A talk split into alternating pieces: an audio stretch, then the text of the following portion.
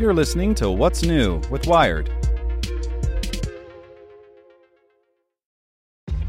This episode is brought to you by ShipStation.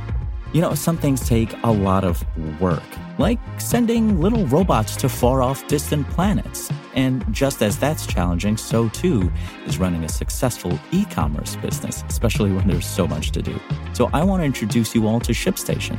Now, I love using ShipStation because of its easy to use dashboard, which makes managing orders and printing labels a breeze and super smooth. Oh, and the customer service is just out of this world. It's exactly what you need to help grow your business. Sign up for your free 60-day trial at shipstation.com slash technews. That's shipstation.com slash technews.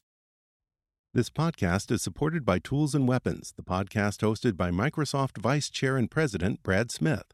Each episode features insight you won't find anywhere else from the center of the conversation surrounding emerging technologies like AI.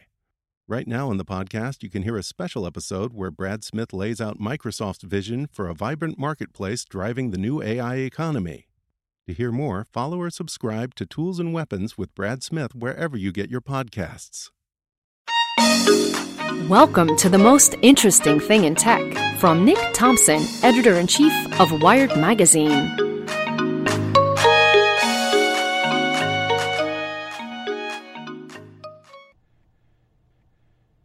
Hi, it's Wednesday, July 17th. And the most interesting thing in tech is the announcement last night, the presentation last night by Elon Musk of the progress that his company has made in human machine interfaces. This company, very secretive company he started called Neuralink. What they're trying to do is to create read write access for machines and the brains so that ideally you could take electrical information from the brain and transmit it to computers. And so ideally you could transmit information back. The hypothesis is that early on you can do things like help people whose part of their brains have shut down, who aren't able to speak, help them speak, and then in the long run, upload information from other humans or share information across humans.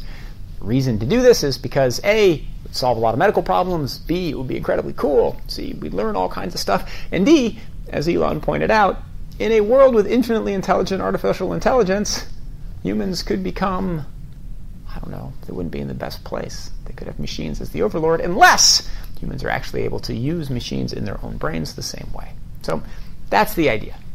So, how far along is he? Well, there's a lot of really good engineering that impressed smart people who watched it. You know, a brain is a hard place to work, right? It's mushy.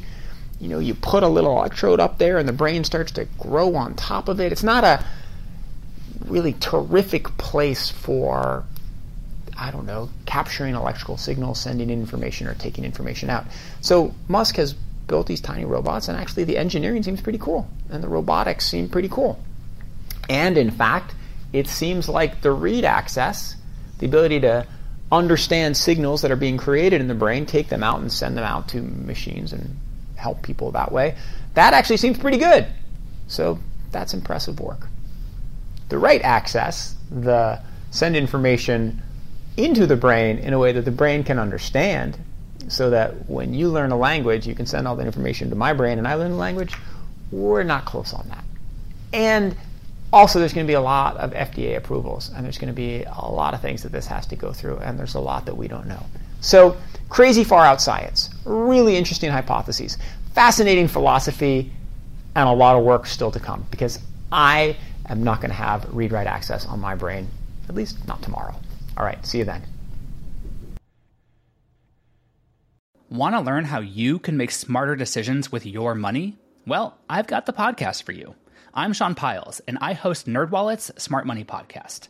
Our show features our team of nerds, personal finance experts in credit cards, banking, investing, and more.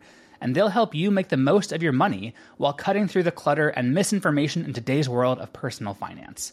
You'll get clarity on strategies to help you build your wealth, invest wisely, shop for financial products, and plan for major life events. Listen to NerdWallet's Smart Money Podcast wherever you get your podcasts.